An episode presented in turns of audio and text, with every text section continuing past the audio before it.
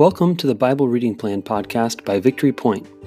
One of the best ways to grow as a disciple of Jesus is to read and reflect on Scripture daily. We created this podcast to guide you through our daily Bible reading plan that helps us dwell in God's Word as we grow together in listening to the Spirit. Whether you're on your commute, doing dishes, or just getting up in the morning, we're glad you tuned in.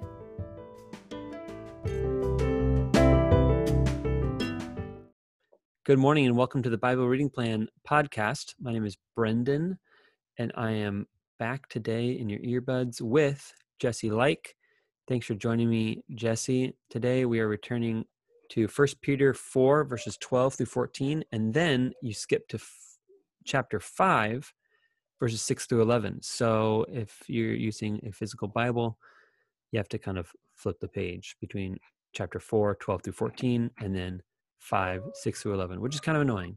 Or you can just uh, read it on our website, um, or we will read it to you in just a second. Um, Jesse, would you mind reading it to us? Yes, I would.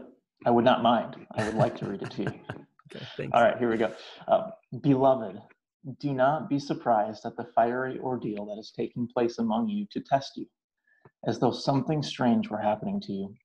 But rejoice insofar as you are sharing in Christ's sufferings so that you may also be glad and shout for joy when his glory is revealed. If you are revi- reviled for the name of Christ, you are blessed because the Spirit of glory, which is the Spirit of God, is resting on you.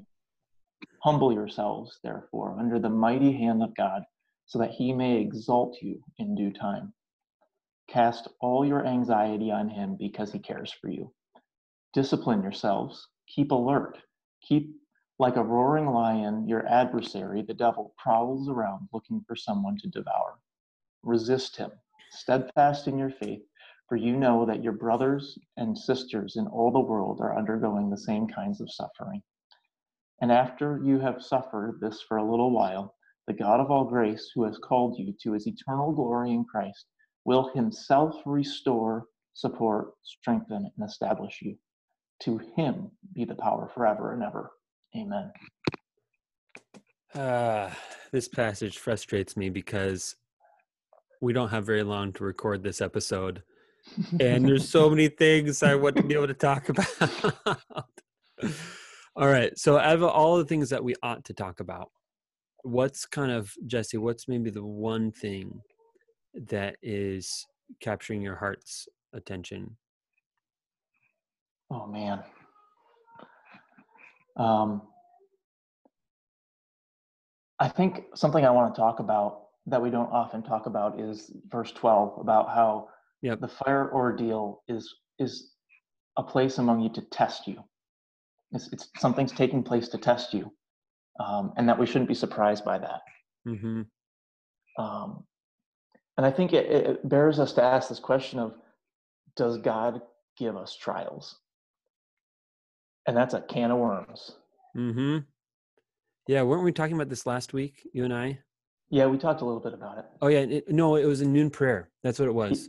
You and I were in noon prayer together, um, which uh, you guys is tomorrow. Join us tomorrow on the twenty first for noon prayer. Um, but um, yeah, we were talking about like, did how do we understand God's role in how do we understand God's role in crisis and in pain and suffering? And does God cause things like this? We're certainly not going to answer that because we don't have the answer, but I think it's important to wrestle with. Yeah. Yeah. It's not a clean cut answer. That is to say, scripture can testify on multiple levels, including this verse. And uh, we have to we have to kind of sit in the tension of it. But that was the verse that really stuck out to me. Do not be surprised at the fire ordeal t- that is taking place. Um, my gosh, we are so taken by surprise when bad things happen, including but not limited to the coronavirus.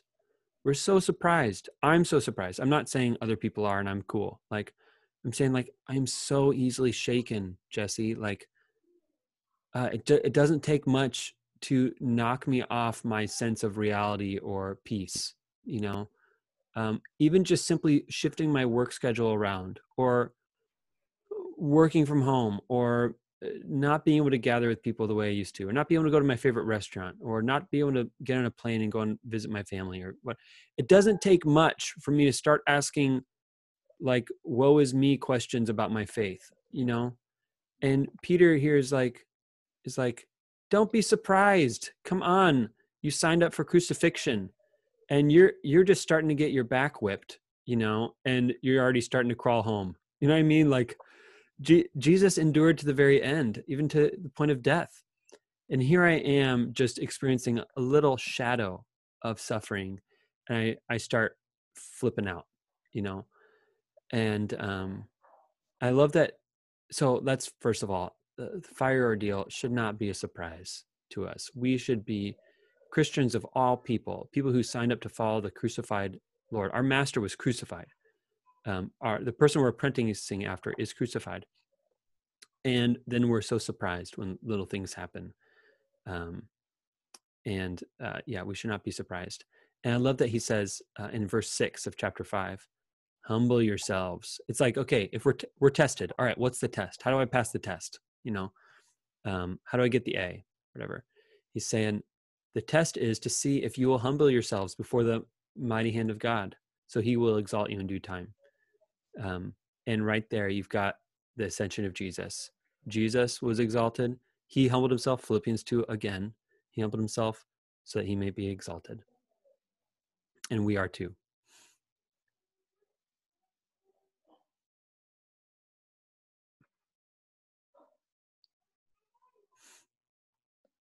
Yeah, there's just so much to, to wrestle with.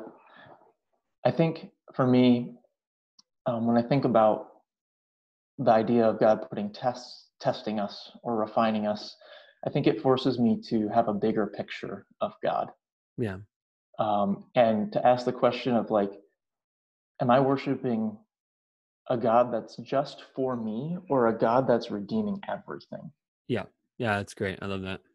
Um, and I think as we can start to see, try to try to not project I just think one of the things that is so easy for me to do is project my understanding of the world on God as if He sees the world like I do, um, to create God in my own image rather than understanding that I'm created in His image.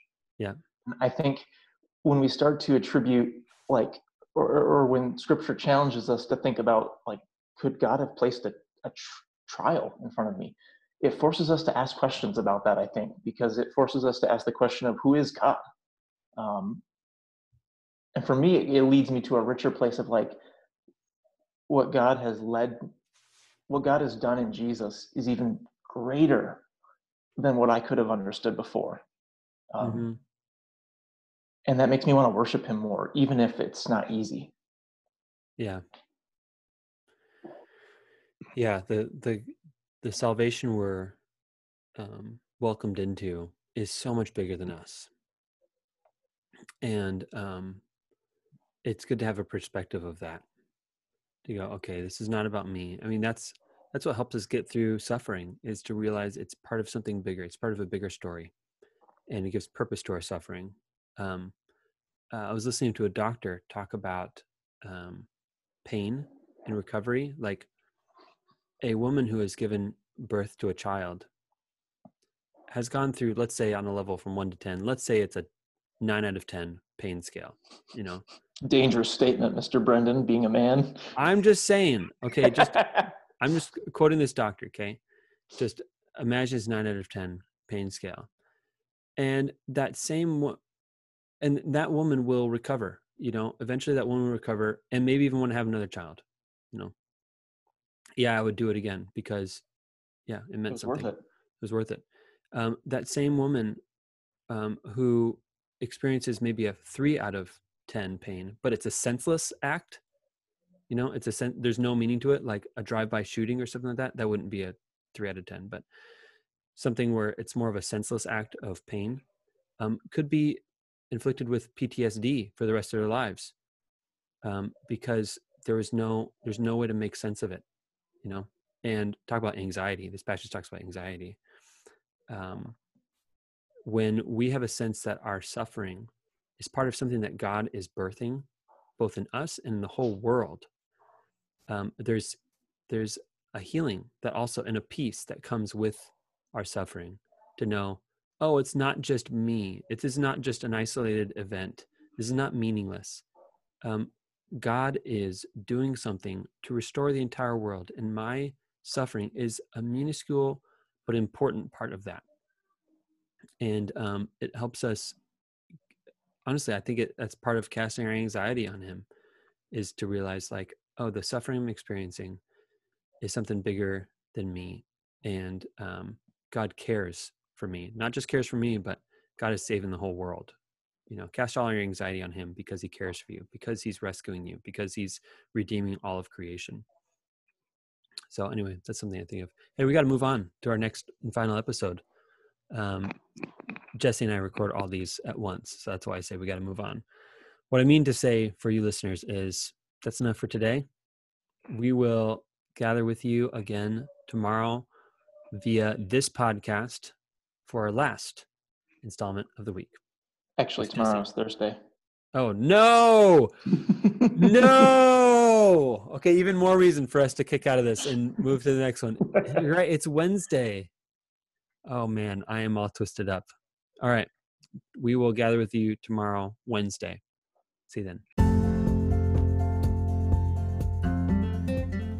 Thanks for listening to the Bible Reading Plan podcast. If you have any reflections on the scripture we just read, please click the link in the show notes to leave us a voice message.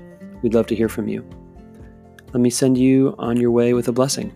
The Lord bless you and keep you.